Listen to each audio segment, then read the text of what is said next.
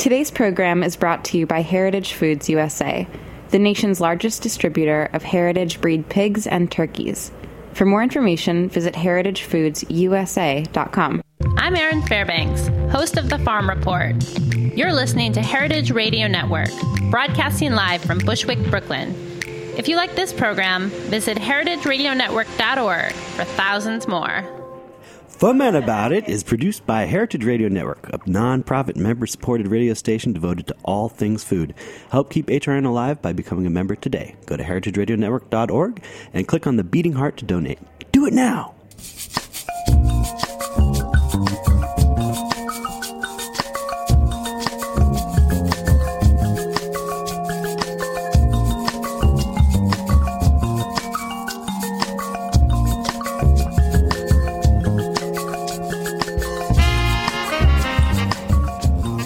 Good evening and welcome to Fuhmentaboudit. on heritageradionetwork.org. Your journey through all things fermented.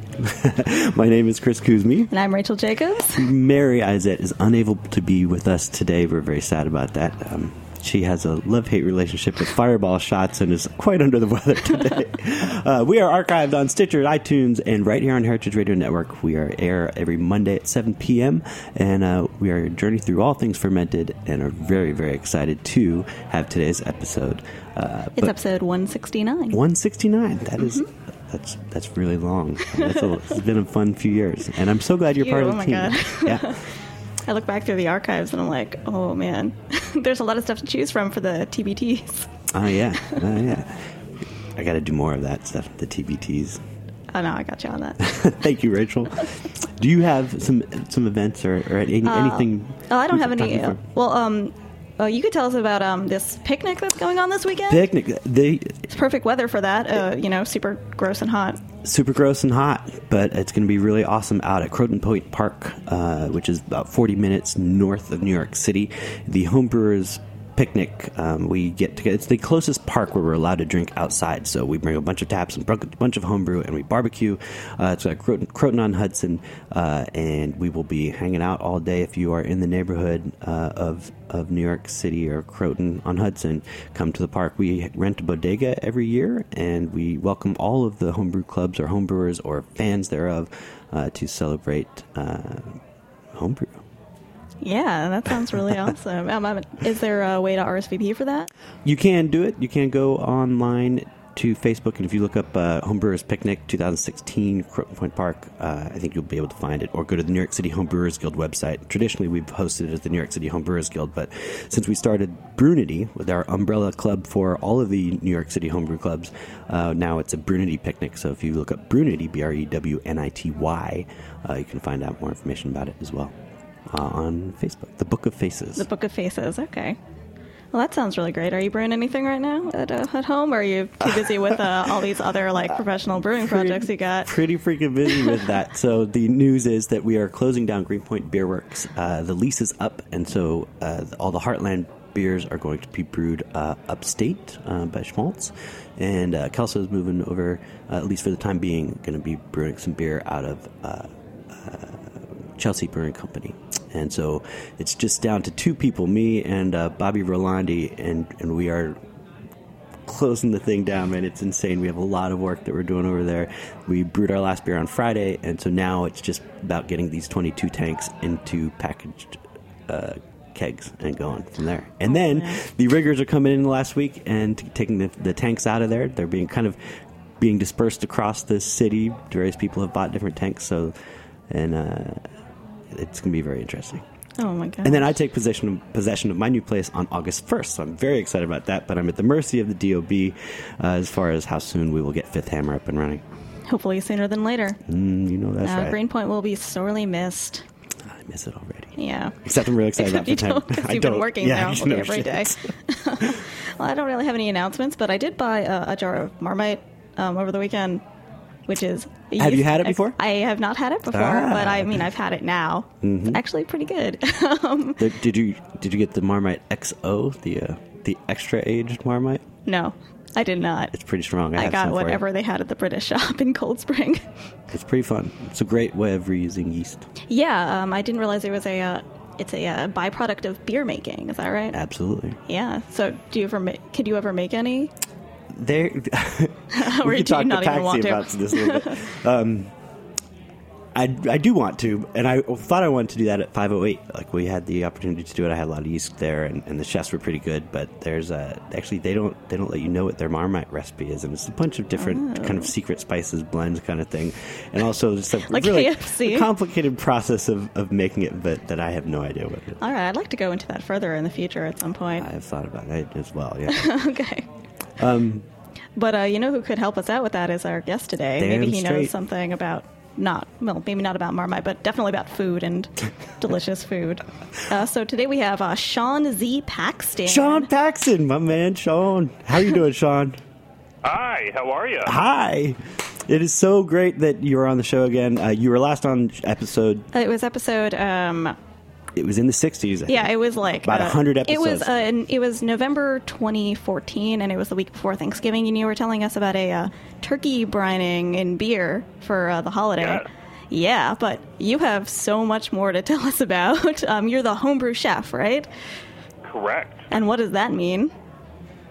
So, being the homebrew chef, you know, I work with beer, with cooking. You could do it at home. You can do it in a restaurant. It's uh, for professionals and amateurs all alike.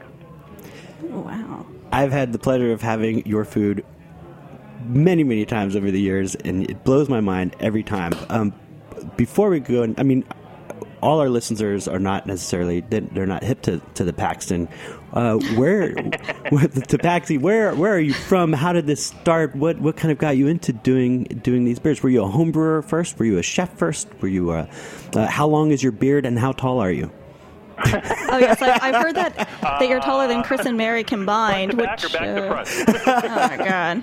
Um, Whatever's well, cleanest. I'm Sean Paxton. Um, I'm known as a homebrew chef, and I have been a professional cook for well over 20 years now.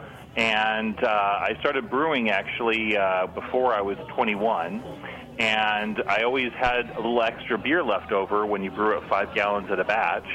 And so I started using beer in my food. And uh, since I've been doing this for over 20 years now, there was a lot of stuff that just doesn't exist um, on the beer cuisine side. And I really wanted to learn more about beer because there's more ingredients in beer than wine or cider. And I always like the flavor and all the different styles and the history of those beer styles. And so I really started to dive in to create something unique and different and really pay homage to you know England and Germany and Belgium you know and the food that came out of those countries you know from a historical standpoint you know that really started to cook with beer and then apply that to our cuisine you know which is so international now and uh, a great way to share it has been uh, my website homebrewchef.com I love it. Well, um, since the last time, also you've rolled out a new website. So, uh, do you want to tell us a little Yeah. bit about it? About uh, I don't know what it was like before, um, but it's certainly uh, all spiffy and shiny at the moment.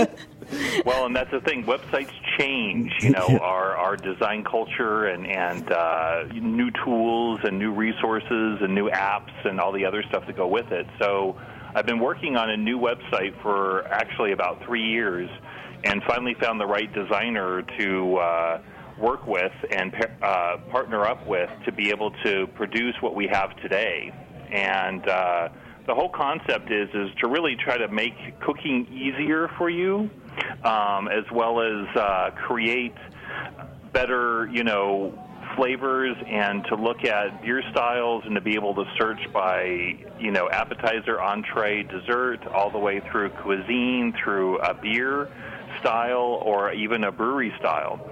And so we've been really working really hard to create a backbone that can really support, you know, the thousand plus recipes that I have uh, from all the different menus and dinners I've done all over the country and the world. You know, all the different brewing I've done all over the U.S. as well as the world. And to create one central location for all that. So Homebrew Chef becomes kind of the hub.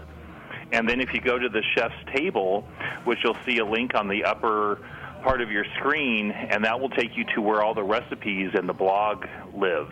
And with that, there's basically over 200 recipes in there right now, and I'm adding between five and 10 a week right now.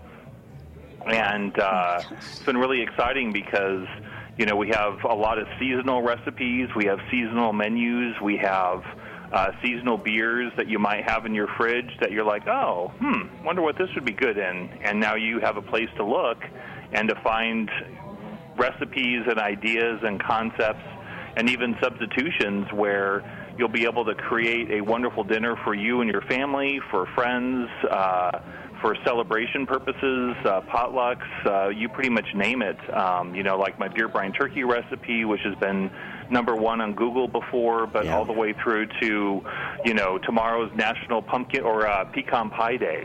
So I have a bourbon barrel aged imperial stout pecan pie with a bourbon crust and a malted bourbon whipped cream. Oh my god! Why can't you be here If with that that? doesn't sound good, I don't know what else I could do. So there's a there's a membership portion of your of your website as well, right?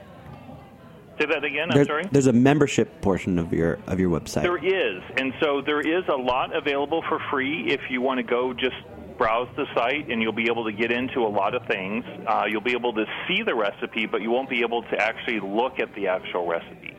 So the way it's set up is that you can set yourself up for a free account real easy, and that kind of helps me with bandwidth.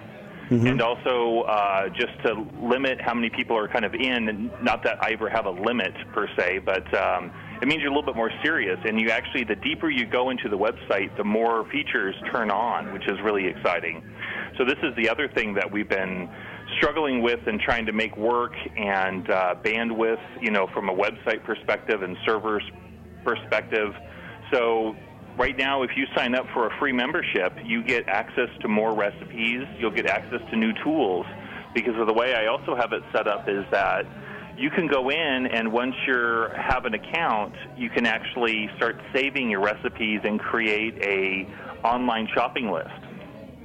And so what's really exciting is that you can actually save all the recipes you would like to make for one meal, or if you're a base member, you can actually do a whole menu planning for the whole week.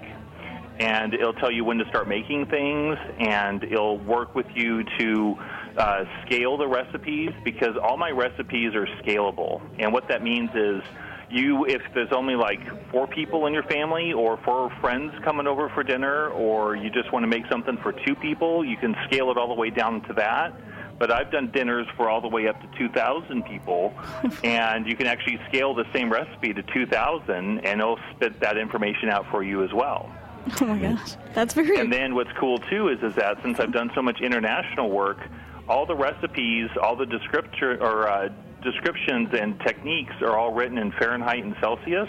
Oh, but at the bottom of each recipe, you can actually convert every recipe from U.S. to metric. So if you work in a metric mindset, you could easily switch it without even having to think about it. It just does it all for you. That's awesome. That's like the most practical and accessible recipe, um, online recipe archive I've heard of in a while. And this is, Mary, this is where I've struggled because I see all these other websites that try to cook with beer, and they're not user friendly because they're not searchable. They're not organized in a way that you could find things and go back to them versus just a deluge of, of recipes, and you're not really able to even know can I trust this recipe? Because you know some of these recipes might cost you ten dollars all the way up to fifty to a hundred dollars if you're doing like a prime rib that's been aged, uh, wet aged in your refrigerator with a barley wine kind of a crust on it, and you get this great flavors because of it. But I want to make sure you know it's my brand, it's my name, it's my reputation, and I really want to make sure everybody not only has a great recipe but also the tools to really help make it special for them. Absolutely. oh my gosh, And this like is a, where it, it gets really cool is because you can actually start saving all these recipes into a menu and then you can actually print out a correlated shopping list of all the recipes and all the ingredients of all those recipes. So it's going to add up all the salt that you need for all five recipes or 20 recipes, all depending on what you're making, because this is where you can make more than a one course meal. But like a four course, because I'm known for a lot of my 12 course meals that you guys have been, have been into. Yep. And this is where you can actually do that all on my site with all my recipes. And now you have something really unique because a shopping list, and you can look at it on your phone, you can look at it on your tablet, you can look at it on pretty much anything you might want to do. And uh, your computer screen, you can print it out and you can take it to the store, and it's super easy for you. And I'm really trying to give you guys some resources that I have not seen on any other website, and even like the big Food Network and Bon Appetit, all the way down to, you know, here's a way that you can create a menu and you know, a seasonal menu, and even some of them are already done for you, and you can just save them into your own account. And that way you have access to them, and you can even share your menus with other people within the community that I'm creating right now. Oh, very cool. Wow, it's almost like you actually want us to cook to uh, cook these recipes. and that's the thing because I mean I could do a cookbook, and I've thought about doing a cookbook, and I've had publishers ask me to do a, a cookbook, but then these tools will never translate into a printed something that's on your coffee table or in your bookshelf. You know, mm-hmm. I'm trying to give you the resources to actually do it. And then what we're also working on is videos.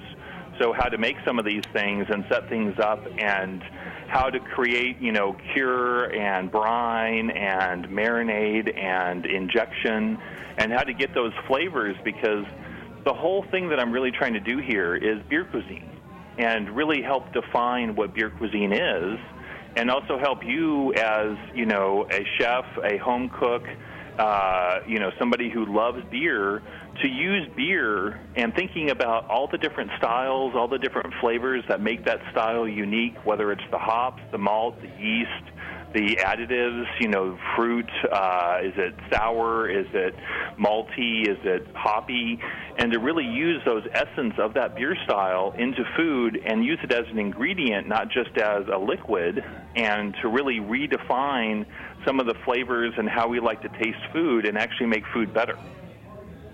Yep. Oh, that's pretty awesome. Are you still homebrewing a lot? That again. Are you still homebrewing a lot and using uh, and, and designing beers for specifically for for food? Or are you using beers that are out there? Uh, I'm doing both. So I'm working right now with mostly commercial beers that are in your market, and even I have in each recipe you can actually link. Uh, there's links in the recipe for what styles of beer, and that will take you to Beer Advocate style page for that style, so mm-hmm. you can mm-hmm. find a beer in your market. Because since I live on the West Coast and you guys are on the East Coast, we might have access to different beers since you know Russian River is my local, yep. but you guys have Brooklyn, which I don't see at all. So now you can take a beer style and knowing what flavors that beer style has, and here's a great way to find a beer within your market that you can actually use for cooking. And then I'm also expanding all my homebrew recipes so you can actually, if you are into making beer, you can actually make a beer for a dinner that you make the dinner around the beer that you made and to really showcase it. Love it. Oh, that's fantastic. But I really want to do this that. some of the stuff that I don't see anybody else do, and to really help promote beer and not just like, you know, a wine dinner that we see all the time and all the different wineries and all the high end restaurants do all these great things with wine.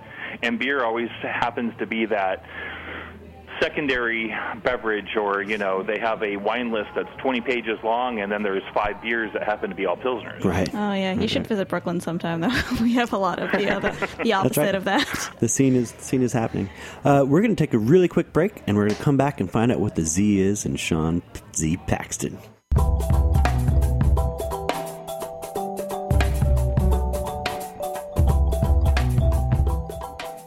Hello out there, it's Steve Jenkins. I'm with Fairway Markets. White Leghorn, Red Wattle, Bourbon Red, Navajo Churro.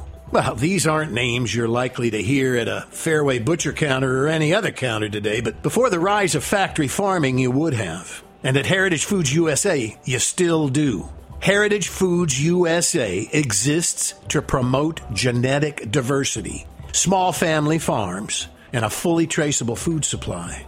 You see, we believe the best way to help a family farmer is to buy from them. And Heritage Foods is honored to represent a network of family farmers and artisanal producers whose work presents an immeasurable gift to our food system and to biodiversity.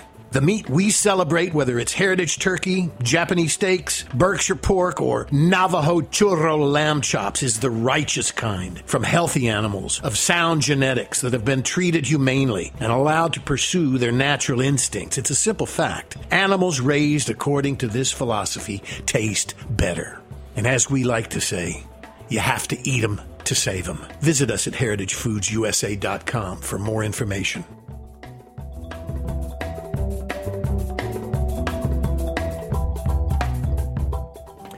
Welcome back to episode 169 of Fuhmentaboudit on heritageradionetwork.org.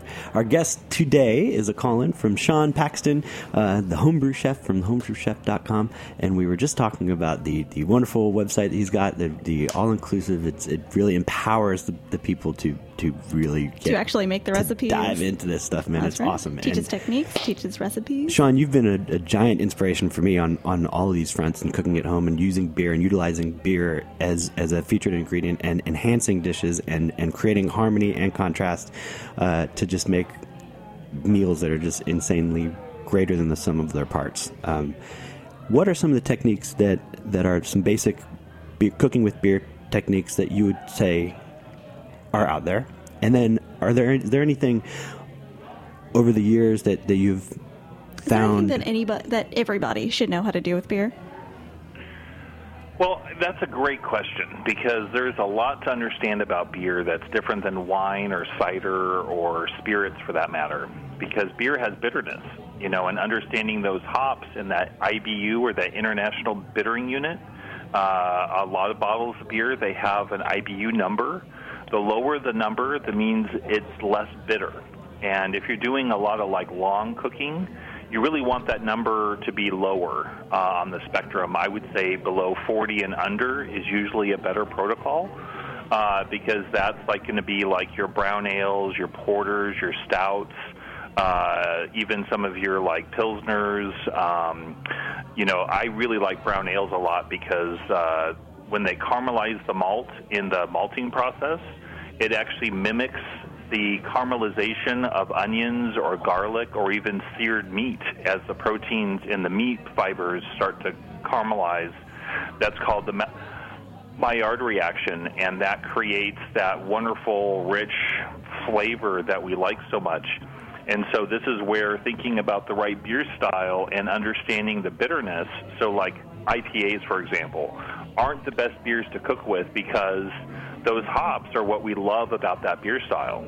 And the more we cook it, the more the, those volatile hop oils and aromas just dissipate off into the air, and it just creates something bitter and more astringent that we don't really care to eat. Because I think a lot of people have cooked with an IPA, and it really turns them off the whole thing. Right.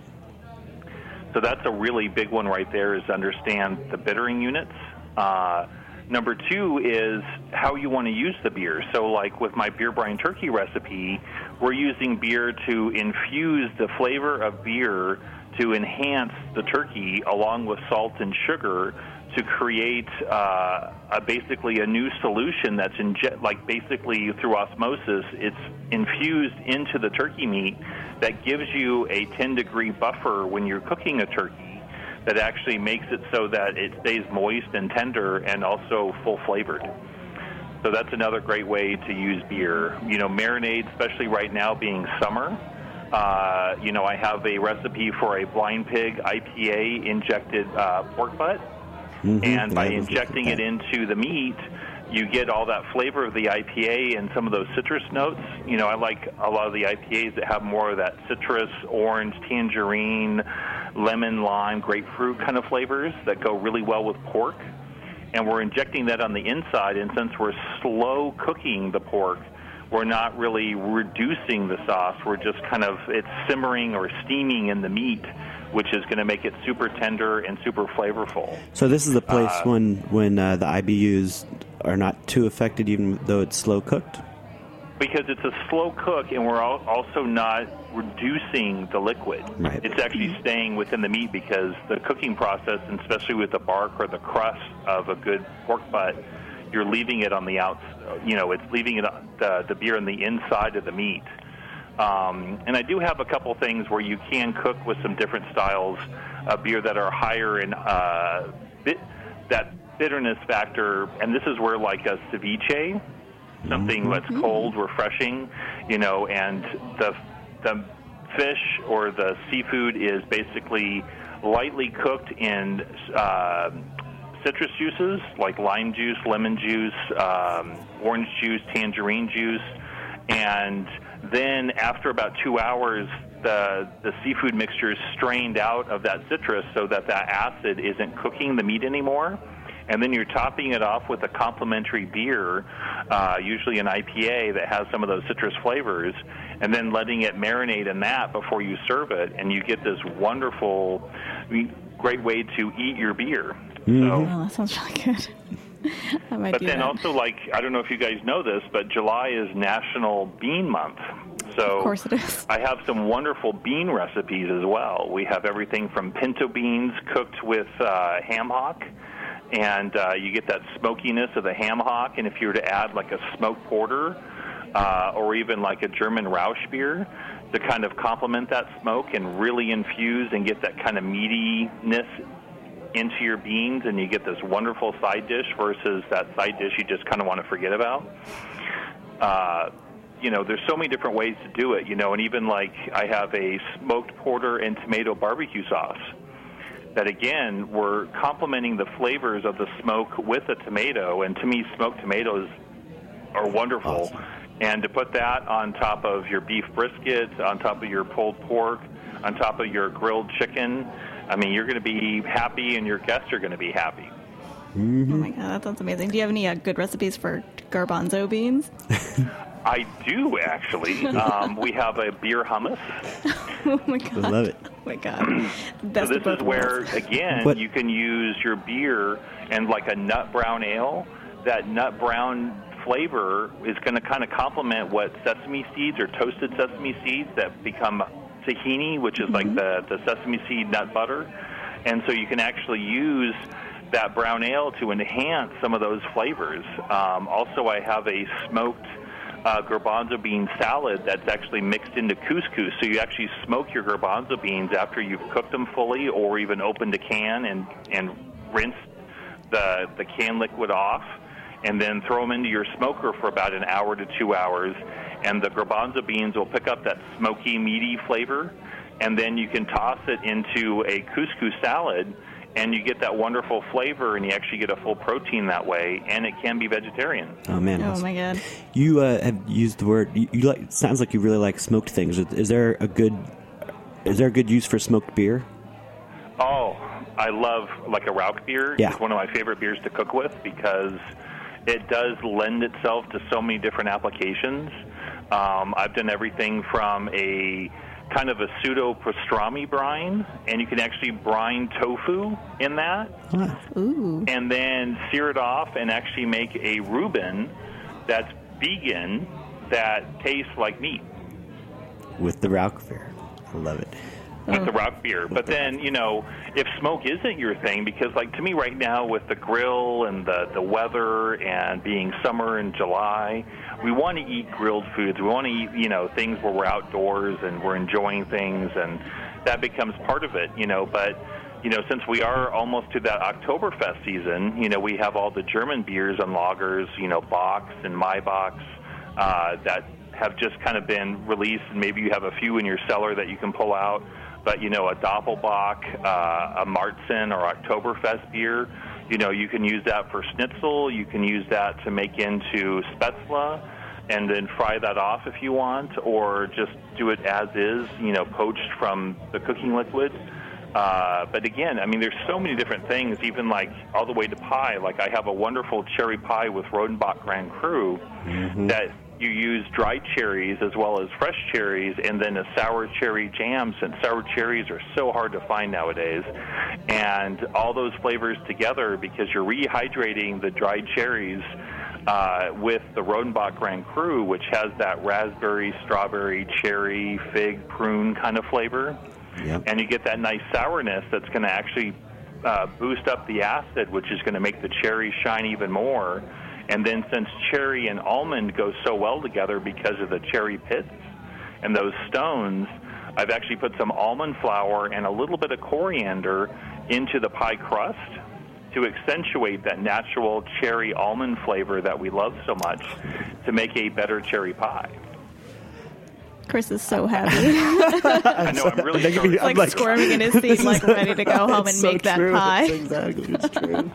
it's true. But this is what's so much fun to me is Yeah. that there's so much there with food and beer and flavors, you know, and it's really a year-round thing. And you know, I cook with beer every week, and I'm always playing around with new ideas and new concepts. You know, I write for Beer Advocate magazine, and I've been writing for them for over nine years now, over a hundred episode or issues. And uh, it's been real fun. I just did a whole thing on uh, egg rolls, uh, did a whole one on Thai noodles. Uh, there's all these different things and ideas and techniques that are just continuing to blow my mind because I'm like, why hasn't anybody ever done this before? Right, right, right. And the possibilities are endless with the with all the different all the beers different coming beers out now, yeah. now, and just like it, it's it's great. And Yeah. especially like look at what your local market has today. I mean, look at the beers that we have today versus even five years ago. Right. I mean, And- it's and the- constantly evolving and changing as our tastes are changing. You know, the later hop additions on IPAs to get all those extra flavors and not the bitterness in our IPAs. Um, all the way through to all these new sour styles. You know, it's not just Oh, a lambic or a Berliner Weisse or, you know, we have these American sours that are being really creative with the brewers, you know, and to me, a brewer and a chef has so many similarities because it's all their interpretation of these raw ingredients and how they're transformed into something really unique and different. And with all of this, I, that, that's why I love your website too, because it's really empowering people to go on their own. It's like these are starting places; these are things that have really worked for you. But through doing it, you get the experience, and you kind of form your own rules and find out your own, you know, what you what you individually like and how to cook it with it and make it make it work. Yeah, because to me, like these are recipes that have been tested. These are recipes that you know I've honed and really try to describe a step-by-step technique, and even have pictures of how to do certain techniques. And even there is a technique tab on the top of my menu bar that will help you even further to look at certain techniques, and that's going to be always evolving. Plus, there's videos that will help you see more things. And then, even if you want to sign up for my newsletter, which you also get if you sign up for my membership, uh, whether it's a free or a base member, you get access to the newsletter, which basically is giving you all the recipes and the beers that we're drinking at that time of year. And that's going to just continue to grow and expand and share all the new recipes that we're working on and to help you see all the new things that are happening on the website and keep up to date with just a lot of really fun recipes that I just had a friend of mine who made the uh, cherry pie with Rodenbach Grand Cru, and he came back to me and he's like, "That's the best cherry pie I've ever had."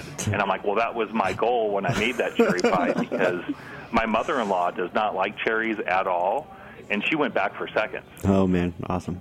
And that to me is the validity to cooking with beer where we're able to use some of these beer styles, whether they're from Europe or the U.S. or South America or, you know, hops from New Zealand all the way through Europe to, you know, upper Washington area, and we can actually use those flavors and make like I have a shake and bake uh, hop fried chicken where you're actually using hop cones and barley malt into the crust and into the buttermilk to make all these great flavors What? that we love to drink, and then c- recreating it into fried chicken, which we love to eat.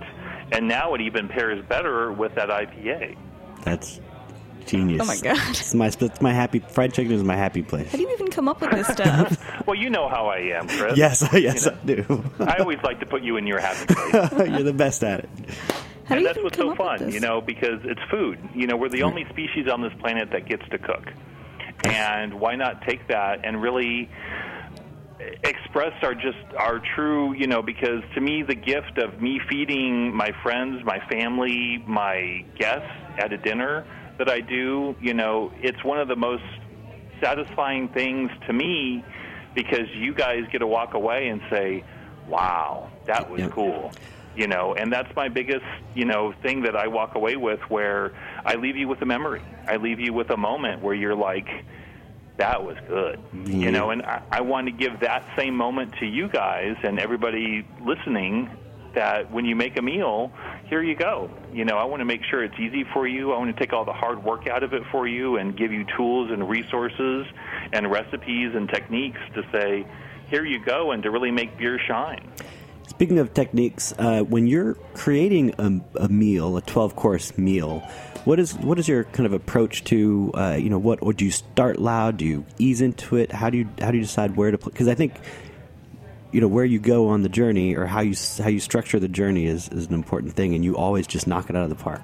Do you have a, a well, this is General. years and years of experience. Um, and it's a hard one because when you think about 12 courses, some people are daunt like just the pure, you know, physicality of like how do you eat that much? Well, you kind of break it down to size of your portion, you know, and try to think about it like, you know, 25, 30 bites of food. Okay? And then in that, we kind of want to start lighter on our intensity scale. So we're not going to start out with a big imperial stout. It's just it's too robust, it's too strong, it's too alcoholic, and all those things together will kind of ruin our taste buds for later on in the meal. You know, I went to one dinner here in San Francisco, and they started off with a lobster bisque. And as nice as that sounds, the lobster bisque was super rich, super decadent. And if anything, I was kind of done after that first course, and I had five other courses behind it, and it didn't sit well at all. And after I paid the $400 tab, I walked out of there and I kind of wanted to throw up. and so it's really critical, and this is some of the stuff I'll be teaching as the website continues to grow now that I have the foundation to kind of build these different things. But this is where you'll be able to learn a lot more about how to do these multi course meals where you start light and you think about flavors that are going to kind of wake up your taste buds and kind of make you hungry, and then also textures because you know food is just not you know a bite of food. It's it's the the interplay of maybe a farro or a pearl barley to give you that chew, that that crunch that you can fry, or even like a puff barley, so you kind of get that crunch, but it's light and airy. Mm-hmm. And then you can kind of grow and expand on those ingredients and their interplay with the different flavors in the beer style. You know, and every beer dinner I do is different because the beers are different, the location's different, the time of year is different. And so I use all those different things as vehicles to express different flavors and different uh, interactions with the beer and with the food to, to try to build the meal to become a little richer. So, like, I'm not starting off with lamb or duck. You know, I'm going to start off something maybe with some vegetables, maybe some like poached shrimp or lightly smoked scallops and then build into the heavier, richer things, you know, having like a cheese plate where, you know, people who might be a little bit more hungry have something to kind of pile onto their, their cracker or their bread or a charcuterie course where, you know, the cured meats and the pâtés and other things can build and layer, but then, you know, I can still do a beer jam or jelly to help cut some of the flavors, you know, and the intensity on our palate, and even do like an intermezzo where I have, you know, a beer sorbet or make that with liquid nitrogen right at your table,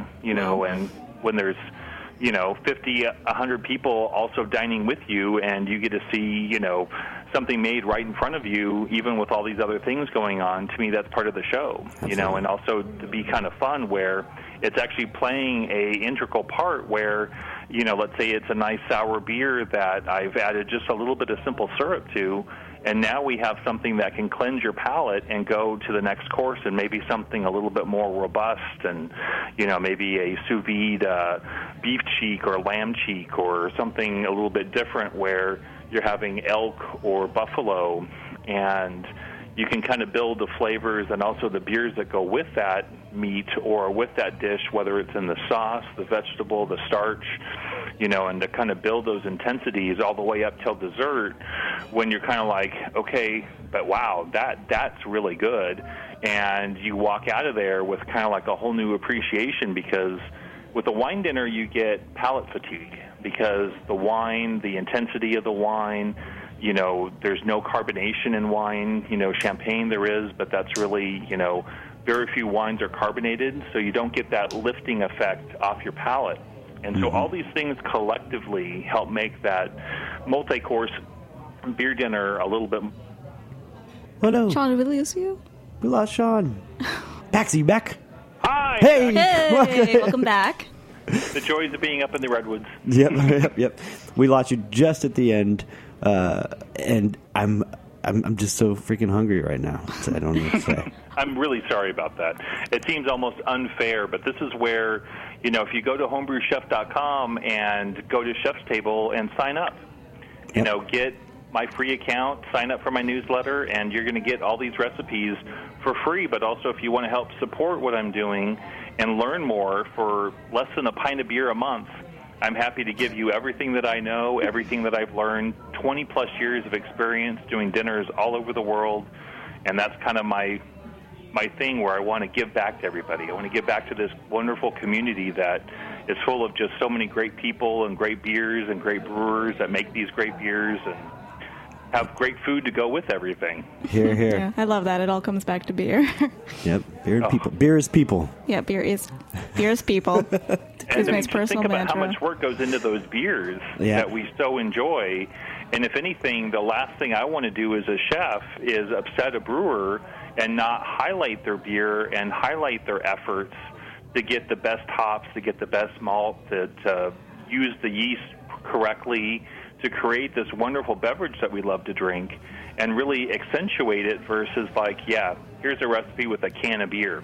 I mean, what does that even mean anymore? you Right, know? right, right. And that's one thing I, I that, on, on, along those lines I, I love about you know food and beer and cooking together. The brewer is just a small part of, of a long chain of people who help put the beer together. I mean, there's the, the, The growers growers. and the, the farmers, the the the uh, maltster, the the uh, the people, People who are make the dealing barrels, it. the Coopers. the deal Cooper's, uh, and same thing with, with, with all all food product. And celebrating it the way you do, Paxi, is just amazing. And you make life taste better. Thank you.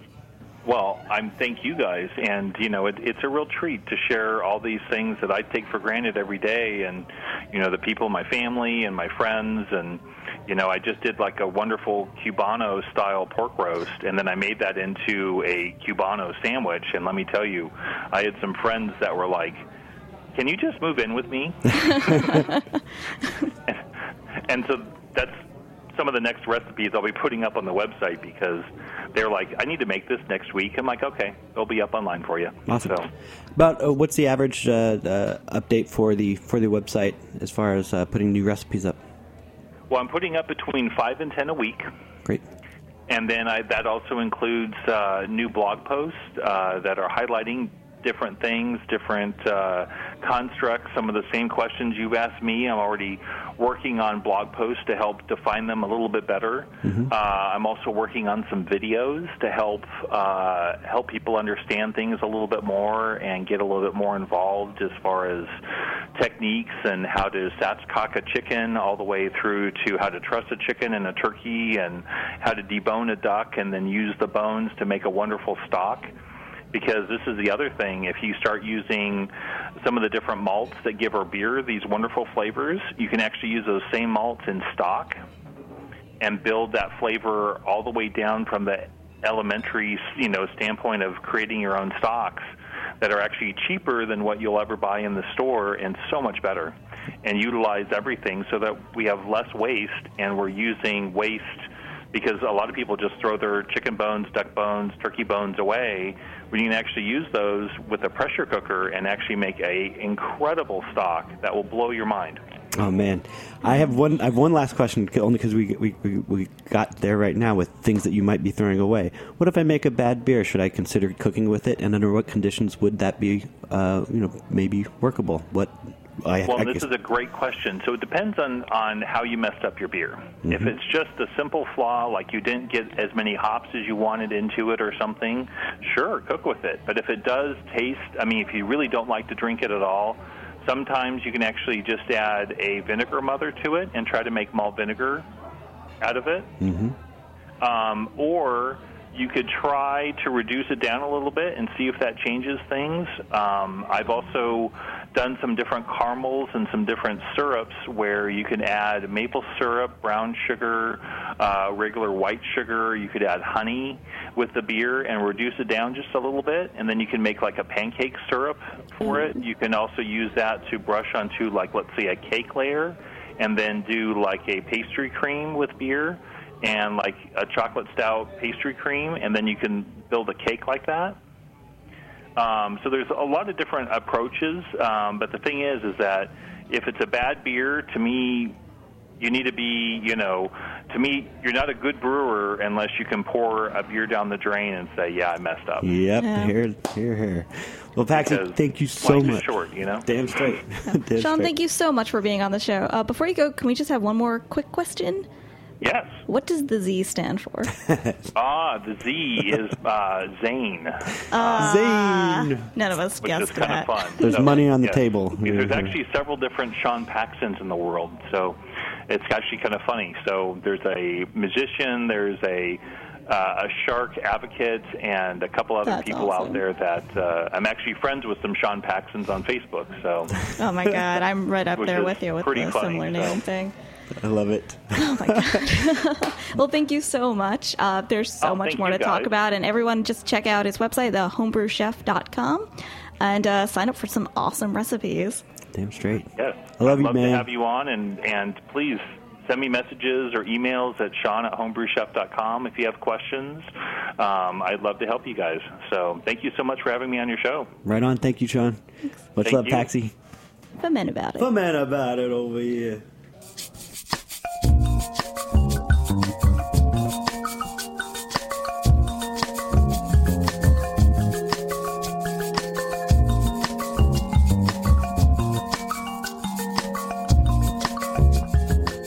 Thanks for listening to this program on heritageradionetwork.org. You can find all of our archived programs on our website or as podcasts in the iTunes Store by searching Heritage Radio Network. You can like us on Facebook and follow us on Twitter at heritage underscore radio. You can email us questions at any time at info at heritageradionetwork.org. Heritage Radio Network is a nonprofit organization. To donate and become a member, visit our website today. Thanks for listening battle with no wind, a war with no end.